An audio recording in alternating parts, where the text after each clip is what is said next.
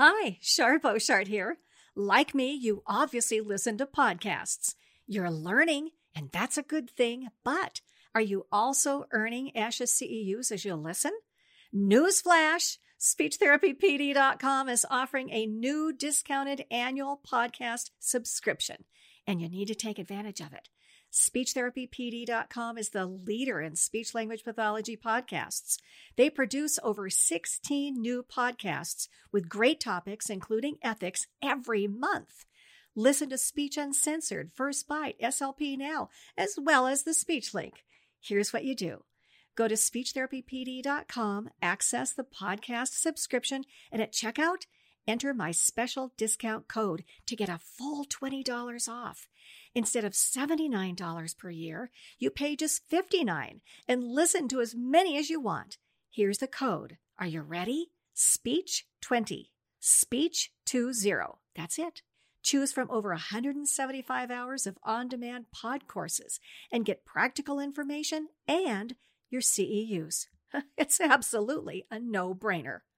Welcome to the Speech Link. I'm your host, Shar Boshart, and I invite you to listen and learn practical strategies from experienced experts to take your therapy to the next level.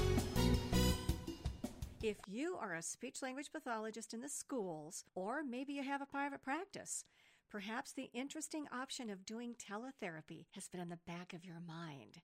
And even if it hasn't, today's informative one hour may just convince you to try it or at the very least, investigate telepractice. Since talking with Kristin Martinez, I've actually started thinking about doing it. oh, yeah. Grab your pencil and paper. This lady lays it out and shares the practical details we need to know. Here we go. Today, my guest is Kristin Martinez. She earned her master's degree in speech language and hearing sciences from the University of Colorado at Boulder. She spent her first 13 years of her speech language pathology career in a school district in Fort Collins, Colorado, as well as her own private practice called Strong Foundations Speech Language Services. Then she advanced into telepractice. Kristin's first experience began six years ago with Presence Learning. She's been with them ever since and has managed school based teletherapy services and has presented on the topic of teletherapy nationwide. Currently, she is the clinical director for SLP and OT for Presence Learning. Welcome to the Speech Link, Kristin. Thank you, Shar. So nice to be here. I appreciate it. Great. Well, I'm glad you're here. And I'd just like to say, just so that we all know, we are just focusing on telepractice pretty much in the schools today. Is that correct? Correct. Okay, yes. all right. That's where I'm coming from too. now, I read a quote that you wrote, and here it is. Teletherapy is a stable, long term solution to school districts' chronic SLP shortages. Yes. And that sounds pretty much like a good reason to have mm-hmm. telepractice in the schools. And it, maybe it's the primary one. But it, would you ex- expand on that and tell us maybe some other reasons and benefits to have telepractice in the schools?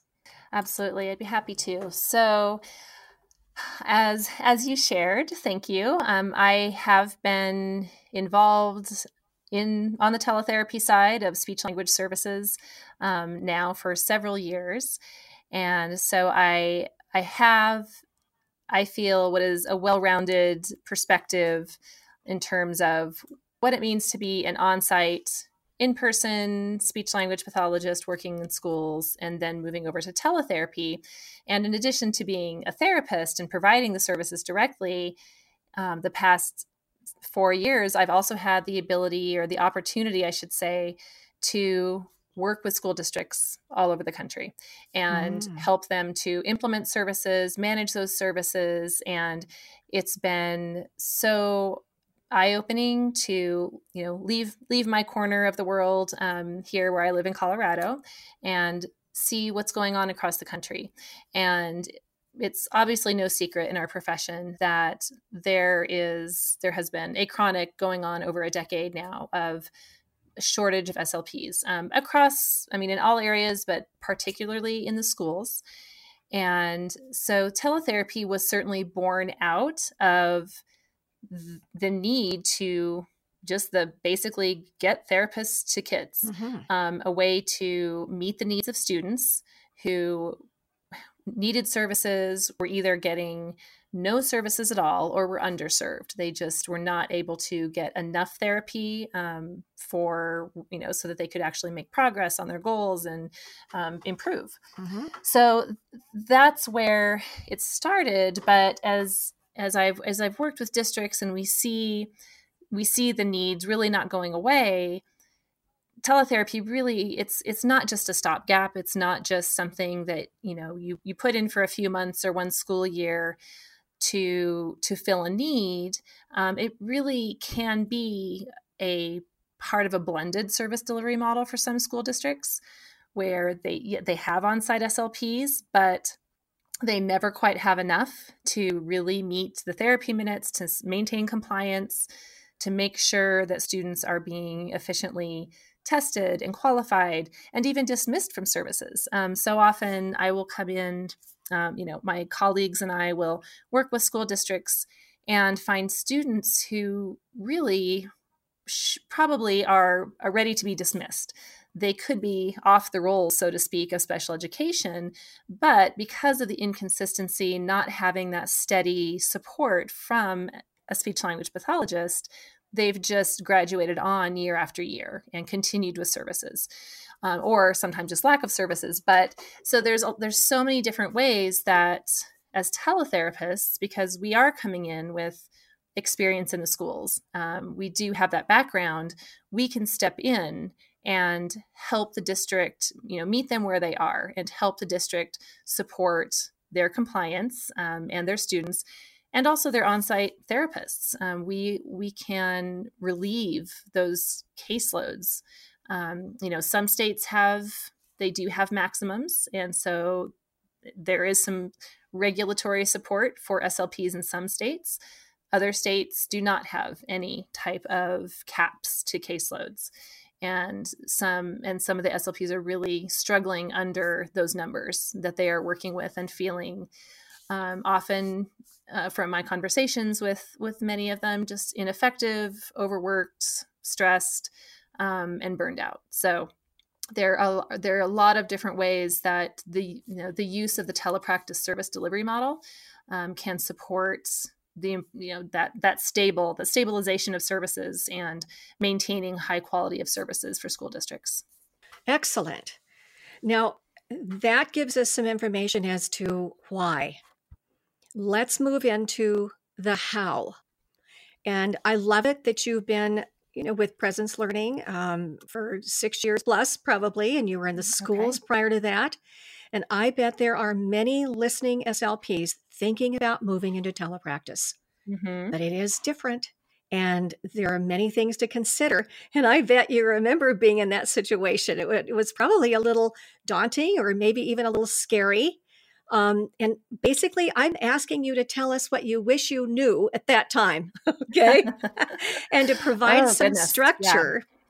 Um, I know that you're doing a four part blog series on teletherapy at speechtherapypd.com. Mm-hmm. And you say that there are four essential areas that must be addressed to successfully implement and deliver school based yes. telepractice services. I love this. And if we could just kind of hit upon these areas for the rest of our time, I think that would be nice and practical. Sure. So here's the first one. I'll just list the four. Great. Systems and technology is the first one. The second one is client considerations. Number three, brick and mortar versus virtual students. And number four, clinician considerations. So, the first one, of course, is tangible systems and technology. And we all know that you need a computer and so on. But what can you tell us about that? Yes. So, so as you said, when I I first started, um, and I, I touch on this, I think in this in the first blog post on the systems and technology um, post is I I, I really probably ignorance was bliss at that point because um, it was so early on, um, 2000, um, you know, 2013. There just I didn't know anybody who was doing teletherapy at all, um, yeah. and I did not expect that it was going to be some a long term position for me. I was really expecting that I would um, at some point continue to, you know, a district in person position. Um, and it was really about this was something that helped me s- support my family and being more available and, you know, all of that at that, at that okay. time. Um, so it came as quite a shock to me that uh, I did love teletherapy um, very quickly. So it was I, I, I didn't have enough time I think to get too to be too scared about it. Um, I I was certainly nervous. I do remember that the first the first day. Okay. Um, and fortunately had a lot of support um, you know with with presence learning i absolutely had people who were you know I, to go to and to ask questions but the main concerns that i had and i guess one of the one of the things i would say to any slp who's considering the transition and might have these same similar concerns um, I, I was concerned that i might not have the same connection with students that I wouldn't feel as though I were building that relationship in the same way, and that you know I I, I worried that it would feel like I was just popping in and popping out, um, mm-hmm. doing therapy, and that would be it. Um, and I that really just did not turn out to be true at all. Wow, oh, um, oh, that's I, good. I absolutely, yeah, I, I certainly, I got to know my students um, really in the same way as if I were there in person. Um, I was, you know, of course, seeing them twice a week, every week, and getting to know all of the all of the things we learn in therapy their siblings their home life their what's their favorite what they like what do they want to do in therapy what don't they like to do in therapy um, so it really was that that just wasn't i still felt like i had that connection yeah um, and then of course i I questioned the how effective I would feel as a therapist and if I would still see progress with my students. Of course, um, it is nothing that I would have continued to do, um, nor do I think it is what any SLP would continue to do uh, long term if you if we didn't feel and see the data that supported progress for our students. Yes, um, and you know, not only is was my own data and my anecdotal um, experience not only do they support the effectiveness of teletherapy, but there's a growing body of research um, all over, from um, you know hundreds and hundreds and hundreds of articles, and growing on the effectiveness of teletherapy. Mm. So it's it's something that is here. It's here to stay. So I wouldn't, if anyone is you know considering that worries that it's not going to feel as effective uh, as what you're doing in person, um, I certainly would not let that concern stop anyone from making the transition or trying teletherapy because it absolutely um, is an effective service service delivery model. Good to know. So yeah, so um, so moving into the first topic, talking about systems and technology. So as as you mentioned, of course, there there is no telepractice without te- technology. Um, that is just the fact. So you absolutely there's there are there are things that have to exist both on your side as the therapist and on the school side. Okay. Um, they are pretty minimal, I will say, really, especially in the schools these days. There's so many computers in the vast majority of schools. Um, we rarely run into an instance where a computer cannot be dedicated for therapy services in a district. So, fortunately, um, I think in 21st century learning, um, that schools have, you know, have received the funding to support at least a certain level of technology. Mm-hmm. So those are that's present, um, and of course on your end, and internet speed that that is a factor. Um, we at, at Presence Learning, about three years ago, uh, we have our, our propri- proprietary platform that all of our therapists use for services. And about three years ago, our, our amazing engineering and product team did a redesign of the platform.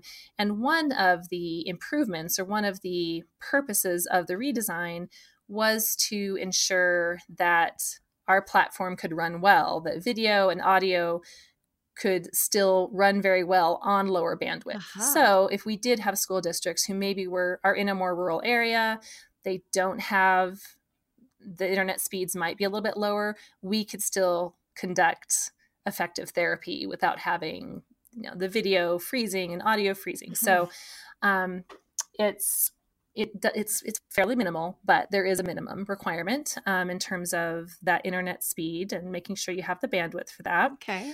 We always recommend a headset with a microphone for both the student and the therapist. Mm-hmm. Um, certainly, uh, when you're working with students on articulation and or apraxia, and you obviously need to be able to hear very discrete sound errors and differences in sound production and and they need to hear your model mm-hmm. so that's important um, to make sure that that that equipment is is present again um, it's pretty easy to find there it really doesn't have to be a significant expense to find a pretty good headset with a microphone mm-hmm.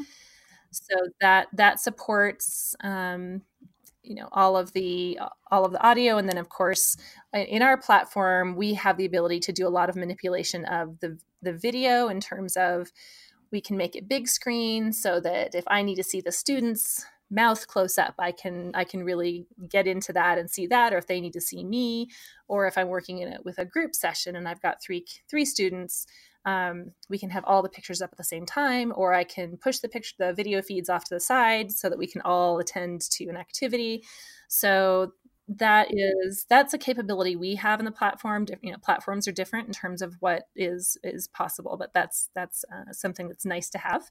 It is. Okay so if i could ask sure. so you are in charge of what comes up on the screen. Yes, yes. And you have all those options. So, and I have heard, I know with the platforms that there are certain activities and games and, and so on that can be used with a particular child so that you have that on the screen. Do you also have your picture and the child's picture on the screen as well? And you're in charge of that? Yes, yes. So, so again, I will I will speak to what um, I I have worked in and what I know we have um, in the presence learning platform. But yes, so we always have the the two video feeds. Uh, well, I should say the therapist video feed and then the video feed for however many students have logged in. Um, we we cap our sessions typically at no more than three students, and so that's a nice you know for some people who end up having some really larger groups in person. It's we just the logistics of our platform it works best with that number so okay um, so we'll have individual video feeds um, and then another uh, piece that we can do is, for instance, if I'm working with a student who has an AAC device, we would send the school an external an external camera with a tripod. So not only do I have the video feed of the student's face, I can also have a separate video feed of the interface of the AAC device, wow. so I can see what that looks like and how the students interacting with that device, um, and that that all shows up on the screen for me. Nice. Um, yeah, so that's that's a great feature. But as far as activities, um, in our in our platform, anything that can be scanned can be uploaded to the platform. So, ah. for instance, uh, you know, when I first started, I loved using books in therapy. I used a lot of picture books with my elementary students. Right. So I probably scanned fifteen of my favorite books and um, just uploaded them to the therapy to my library and i could pull them up and turn the pages and um, it's pretty you know pretty awesome. I can still read those books but then the kids have all the whiteboard tools and they can come in and circle things and highlight and put stamps on so you can really yeah. make those pdfs interactive. I love that. Um, yeah. yeah yeah. So it really is. You can you know you can mimic.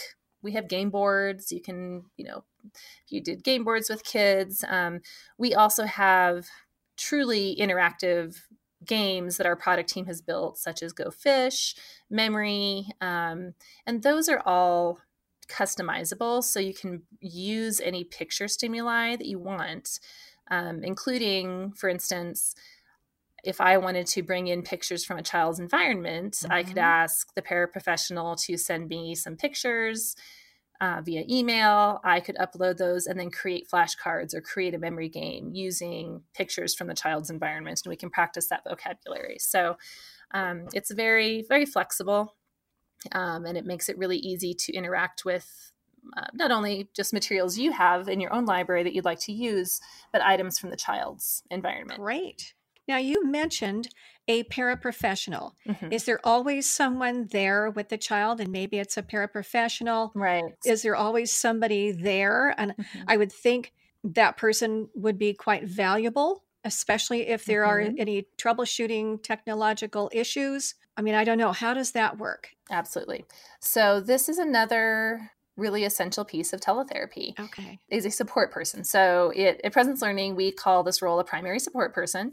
And it's often a paraprofessional, but it might be, um, you know, it might be uh, an SLPA Okay. um, who's you know the who we we might also be supervising in some states you can supervise via teletherapy um, so we might be working with them they might be bringing students to the computer um, it's we at least need somebody in the room for line of sight supervision just you know basic safety rules of the school um, that's important to have Mhm. and to bring the kids to the computer make sure they get logged on and then there's a spectrum of support depending on the needs of the child you're working with. So, for instance, most kids, most of our kids that we're working with on articulation and language and those those speech only kiddos, um, a lot of a lot of kids are very independent on the computer. They're able to come in, get logged on, um, interact with the therapists, and be very independent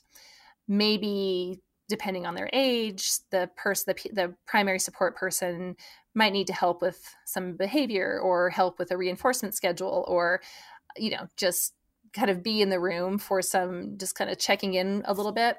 Um, so there's that level. And then all the way to if we're working with students who are in a life skills classroom and they are nonverbal using augmentative communication devices cannot physically access a computer mouse clearly it is not appropriate nor ethical to have that com- you know just bring that student to the computer and then leave them sitting there without somebody there to facilitate Yeah. so in that case you really are working directly and continually with that support person. So they are sitting next to the student, they have a headset on, and the SLP is working with that support person and they are facilitating the therapy. Um, Okay. So there's, you know, there's a lot in between. Those are two kind of extremes, and there's middle ground in there where sometimes you just need somebody who is, you know, sits there for the first five minutes of therapy. Um,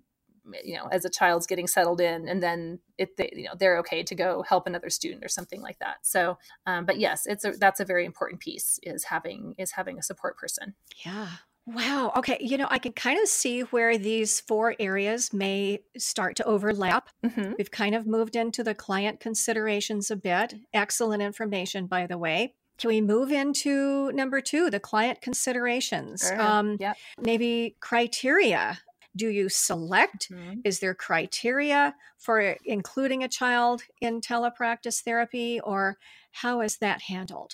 so asha has has long been in support of teletherapy as an appropriate service delivery model so um, since 2005 they've had a statement in support so Okay. so really a leader um, in in teletherapy among across disciplines. So they have fortunately for those of us who are teletherapists and for anyone who is interested in teletherapy there are tremendous resources on the asha website so i always direct anyone there first um, to take a look in their practice portal for telepractice so one of the one of the things that asha did is they did outline four student related factors to consider when determining a student's appropriateness for teletherapy.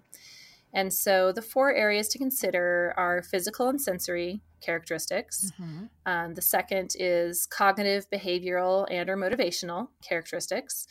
The third is communication characteristics. And then fourth is the client support resources, which gets into the technology and the support personnel. Okay. So interestingly, there have been some states, and there actually there's there still are, there does still exist, some states where there's regulations that um, an on-site SLP has to make the determination regarding a student's appropriateness for teletherapy.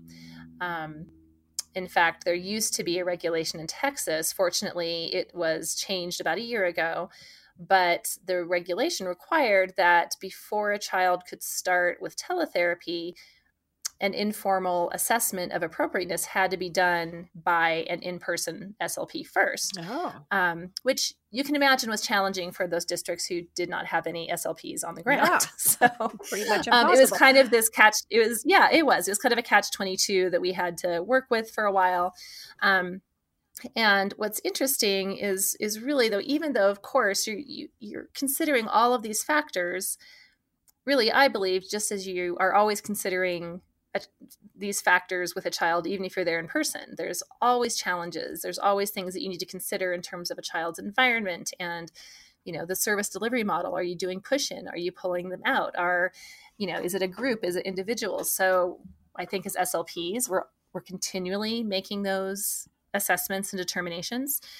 But for teletherapy, it really, I believe, is best the teletherapist who's making these determinations, um, often in conjunction with an on site SLP, if there is an on site SLP in a district. But uh, so much of it is having the kids come and doing some informal assessment of how they respond eh, to that teletherapy model. Um, how are they doing? How can we accommodate any physical or sensory issues that we might need to? So, for instance, um, if we're working with a child who has some visual impairment, um, you know, we in our platform, for instance, have visual overlays that we can add to over the computer screen so that that sometimes is an accommodation that better supports a child who has a visual impairment who might be doing teletherapy.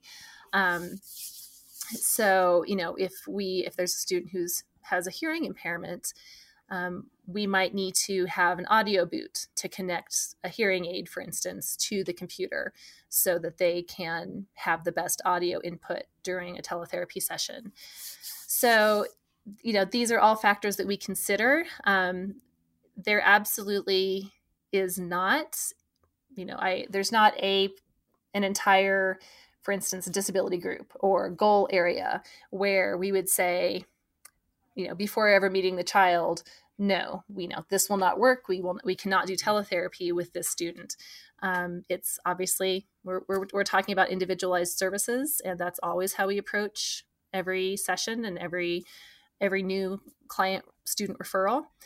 And so these are all factors to keep in mind, um, but they aren't necessarily, you know, there aren't factors that would just completely exclude um, a child from teletherapy. It may just be a matter of creating accommodations so that they can be successful. All right, well, that makes sense, and I'm glad to hear that. I can just kind of imagine, though, that there's going to be some children whose behavior is just off the wall, mm-hmm. but that mm-hmm. probably mm-hmm. is kept in check, let's just say, by your support person, perhaps. I would think that behavior and attentiveness or inattentiveness would be a factor? It, it absolutely can be. Um, and I would say, just as it can be when you're there in person, there again, this is that the spectrum of, in some cases, we do need to have greater involvement of that primary support person um, who's there in person in the building, in, in the room with the, with the child.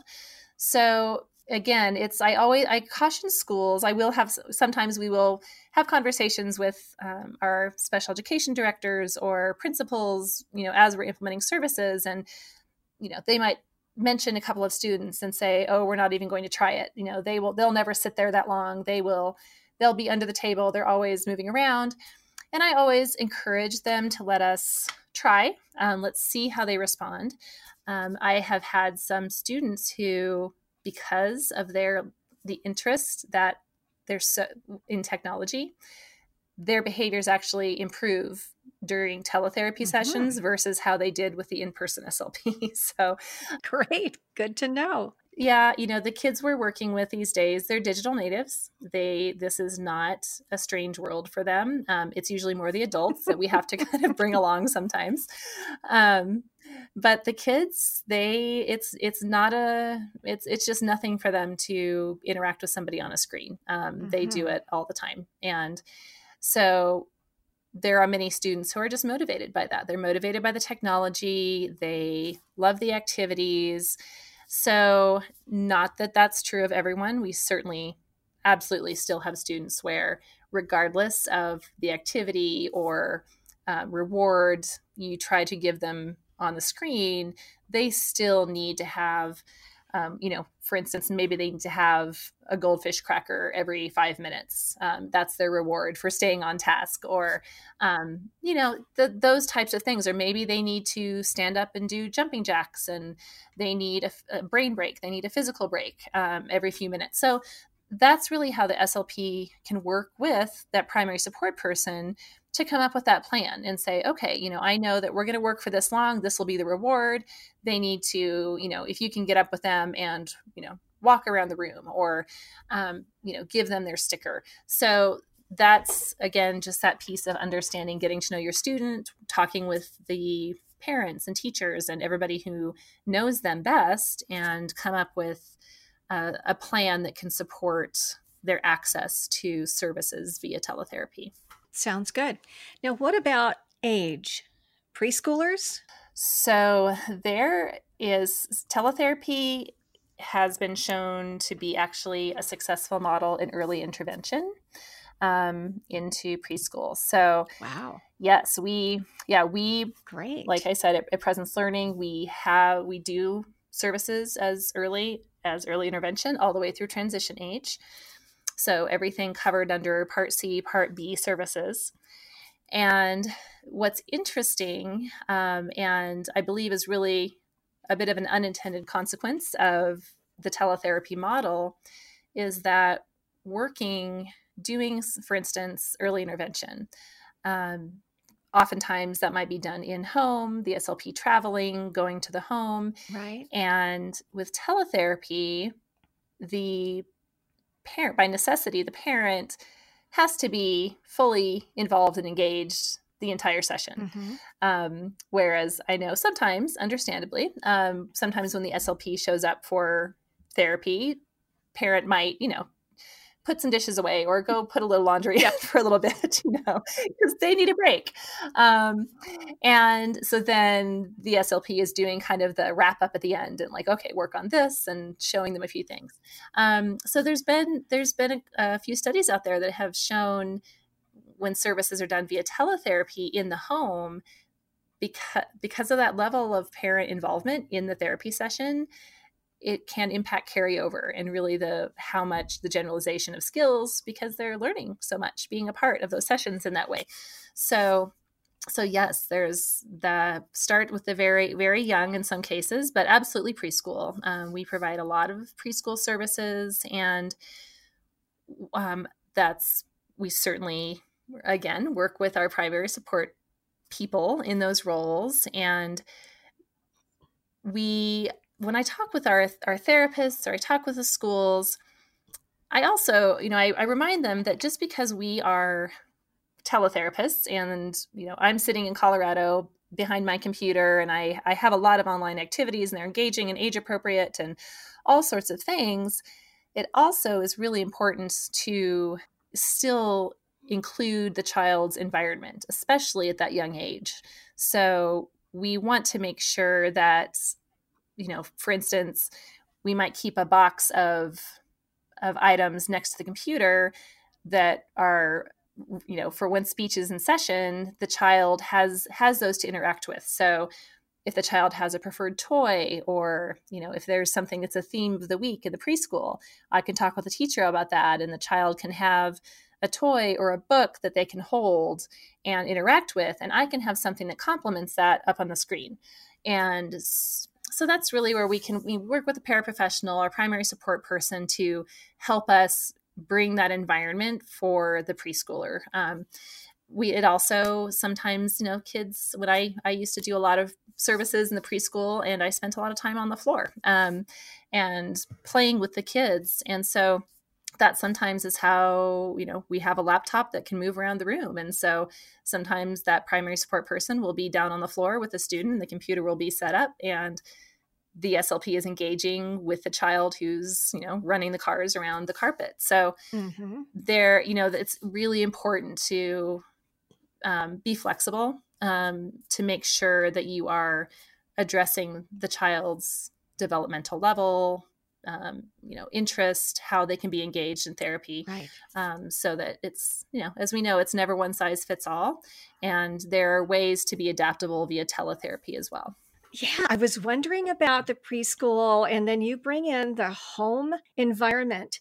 Did you say that parents are there with the child in front of the screen during the therapy? Certainly, if you're in the home, of course, it's usually parent or caregiver who is there, and it and, and at that age, it's absolutely we're, we're not putting a um, you know 18 month olds sitting them down in front of the computer with a headset most right. likely so it's much more the model of coaching um, observing the child again bringing in all of those items in the environment that are age and developmentally appropriate and you know teaching coaching the parent on how to support the communication which which really is the you know that's the, the best practice early intervention model when you're talking about the language development is you know likely not doing drills and you know those types of things. It's it's very naturalistic and um, based on the child's environment and and in the coaching model working with parents often. So it, it really is that model in early intervention that can be so successful with teletherapy. That makes so much sense because i do know that parents will leave the child with a therapist and go off and do something else. But having that parent there is so very important, especially for early intervention and preschool kids, especially. So I really like that. I like that. Okay, um, can we move into number three, the brick and mortar versus virtual students? And honestly, I'm not quite sure what this is about because I am really anxious to move into number four, clinicians' con- considerations. But let's hit the number three, brick and mortar versus virtual students absolutely. Yeah, we can just talk on this a little bit. So, it, it it's really just some logistical pieces um, that can exist between what it looks like when to implement services in a traditional brick and mortar site versus virtual schools. So, naturally, it makes sense that students who are enrolled in a virtual academy, a virtual school, attending either from home, sometimes they will act, there might actually be a physical building they come to for some of their instruction, um, teletherapy is a pretty natural fit for that. Um, so certainly we do a lot of work with with virtual schools in that in that model again you are working more directly with families with parents um, you're you know you're you're not scheduling in the schools it's it really looks very very much like if you were walking in the building in person. Um, you are building a therapy schedule you're talking to teachers you have to think about specials and all of those things that you need to work around. Um, you know has scheduling iep meetings and case managing. Uh, virtual schools it's a little different. You're providing therapy typically in the home um, and the families the parent is logging the child in.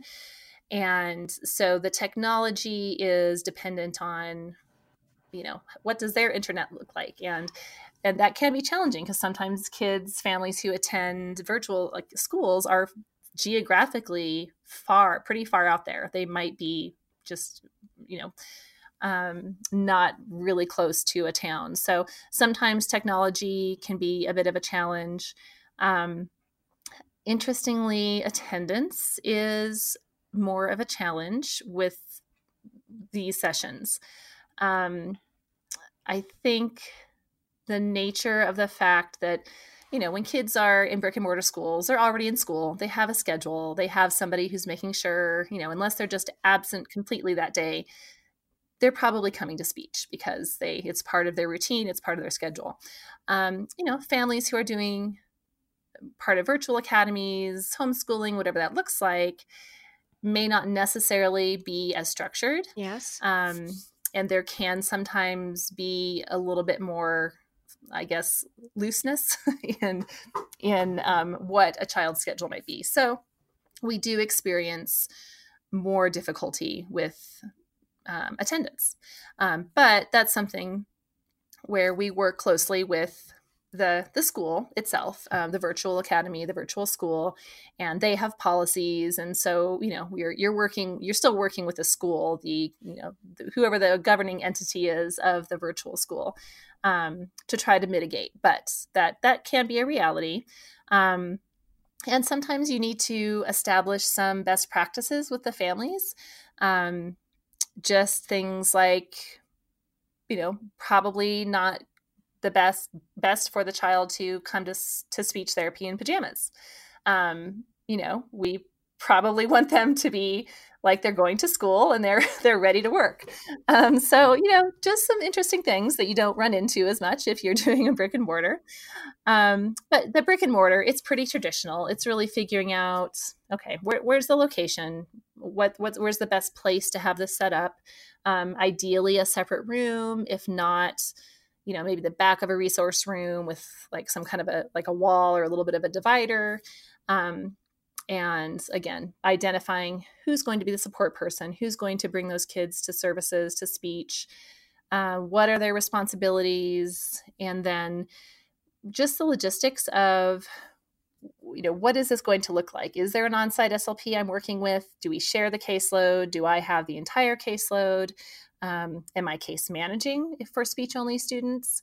Or did they or do they have another on-site slp doing all the case management? So just it's really just the the nuts and bolts the logistics of how what what my job is going to look like specifically in the school district and then you know getting that figured figured out. But uh, it's it really is remarkably similar um, to you know you still have all the all the paperwork responsibilities you're still completing ieps and you're doing progress reports and evaluations um, but there's no bus duty and you're not commuting between four buildings. So yes. You're not in your car. Yeah you're in your office. Yeah.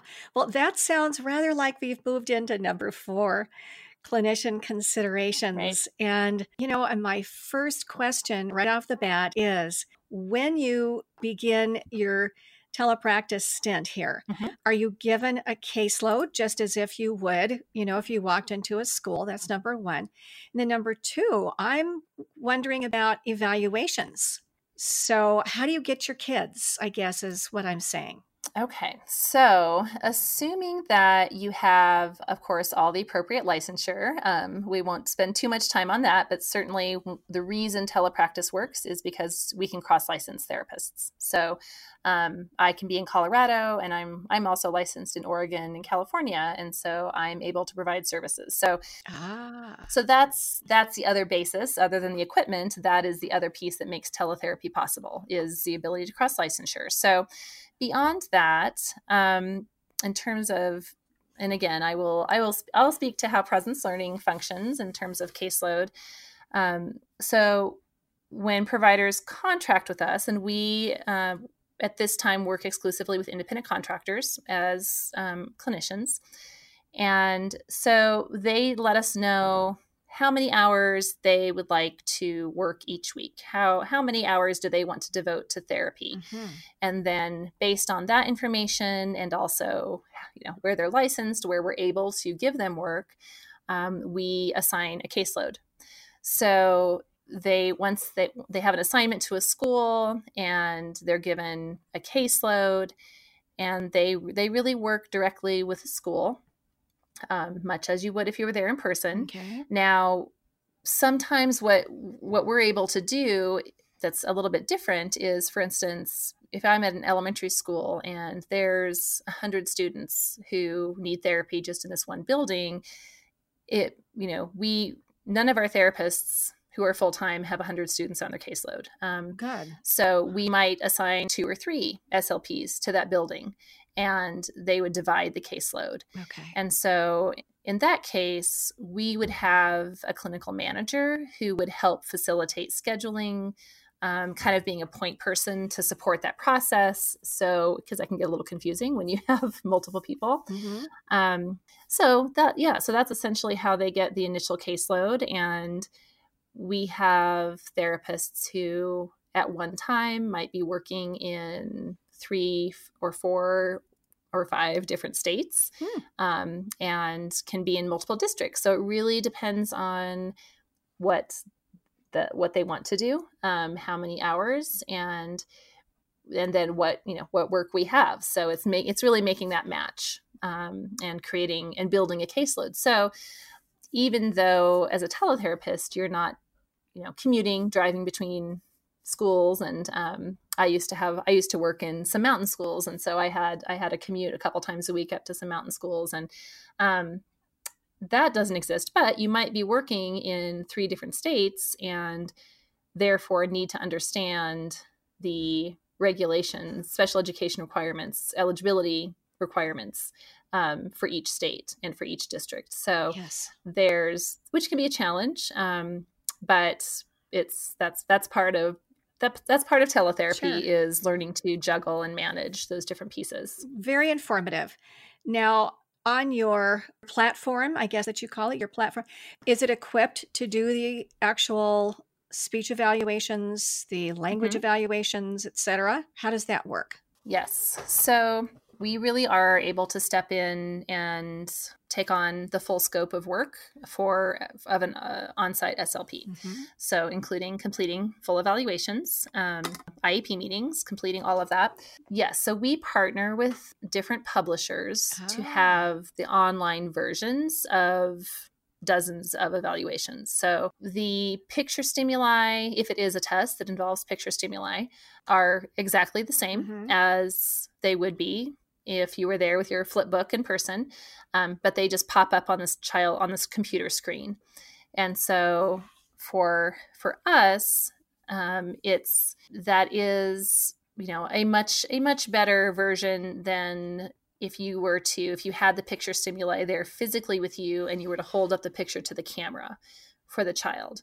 Um, it this really brings it's a, a higher level of doing the online evaluations to have the, the the picture stimuli to have the online version built into our platform so yeah so they we have the picture stimuli um, in our platform when the child if it's something where they need to indicate something for instance following directions subtest of the self the mouse for us turns into kind of a big foam finger mm-hmm. pointer finger and so it's easy so it's easy to see what the child is indicating. Um, so you can tell what they're what they're pointing to, what they're indicating, um, and then of course, you know, we it's it's always just as important um, to have the headset, the microphone, you know, quiet environment so that you are really capturing everything you need if you are completing an articulation evaluation um, voice, determining any of those pieces, fluency. So,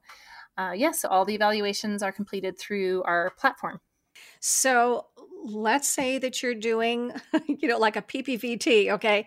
It's just you say the mm-hmm. stimulus, and then the child has the mouse and then clicks on the picture, or does the child verbally say, no, it's the house? Well, so it, what would show up to us is I would see again that that foam pointer finger pointing to the picture, or if it's a test where uh, you know some some of those tests where you, you're when you're doing it in person, the older kids stop pointing and they just start telling start telling you the letter of the picture, right? Yes, which is fine. That's acceptable. Right. So they some students will do that if they're older and they know their letters, and you can you can trust that they they know how to indicate that. Um, otherwise, um, it really is. I I can see the child's mouse. I see what they're pointing to, and that's that's how they indicate. Okay, so are their answers being tallied somewhere in that system or are you do you have your pencil in hand and you're marking it on your paper or you have a separate something on the screen how is what they're doing tallied? Mm-hmm. yeah good question. So we still use paper protocols. Um, so it depends depending on the publisher we either provide the paper protocol for the clinician so they would have that protocol and mark it off just as they would if they were doing the child was sitting across the desk from them. Um, we also have some other publishers are we work with them. We have digital protocols and so a couple of different ways those can be used. Are clinicians can either print them and use them just as they would a standard paper protocol, or if they have something, if they have an iPad, for instance, have a tablet, they can download the protocol digi- digitally and then mark on the iPad and create a digital form and then save it that way. So either way, the the provider, the therapist is still marking their responses just as you would if you were there in person. So, um, yeah, for you know, in our therapy room, we have our therapists have the capability of adding metrics and then tracking data in real time. So for therapy, that's built into our platform to be able to track data. Um, but for the evaluations, it is it's it's still still old school, just mark, marking up your protocol and um, scoring it that way. Okay, that's okay. Yeah, mm-hmm. move me into the data piece. How does that work? So for for us in the Presence Learning platform, um, our providers can when they you know upon getting a caseload they are given access typically to the school district's iep system just as you would if you were working there in person. So they have ac- always have access of course to the student's iep and goals. And so in our student platform our therapists have the ability to add the goals to the therapist the child's profile and then they can create any metrics they want to measure to make you know measure progress toward those goals. And so those metrics then for instance if i was having if i had a therapy session scheduled with um, bobby on tuesday as soon as if that's on my platform when he shows up for therapy i'm able to open up his metrics and choose whatever it is i want to, i plan to work on that day pull those metrics into the therapy room and then they pop up with a little you know check plus and x and i can track data um, as we're going through those different metrics. And then that creates the percentage for me and that actually feeds directly into a soap note. And so then i can fill out the rest of the soap note but i have the data that i tracked during that therapy session. Well you've got it you've got it organized that's for sure you know, our time is running thin, but there is something else that I would like to talk with you about because when you're in the schools, it's not unusual to go down and talk with the resource teacher, talk with the classroom teacher, interact with the school psych, even talk with the parent. I'm assuming that as a teletherapist that you get the emails or you know that you're involved. I mean you're going to have to be involved with these other professionals. Does that happen and how does that work Oh, of course.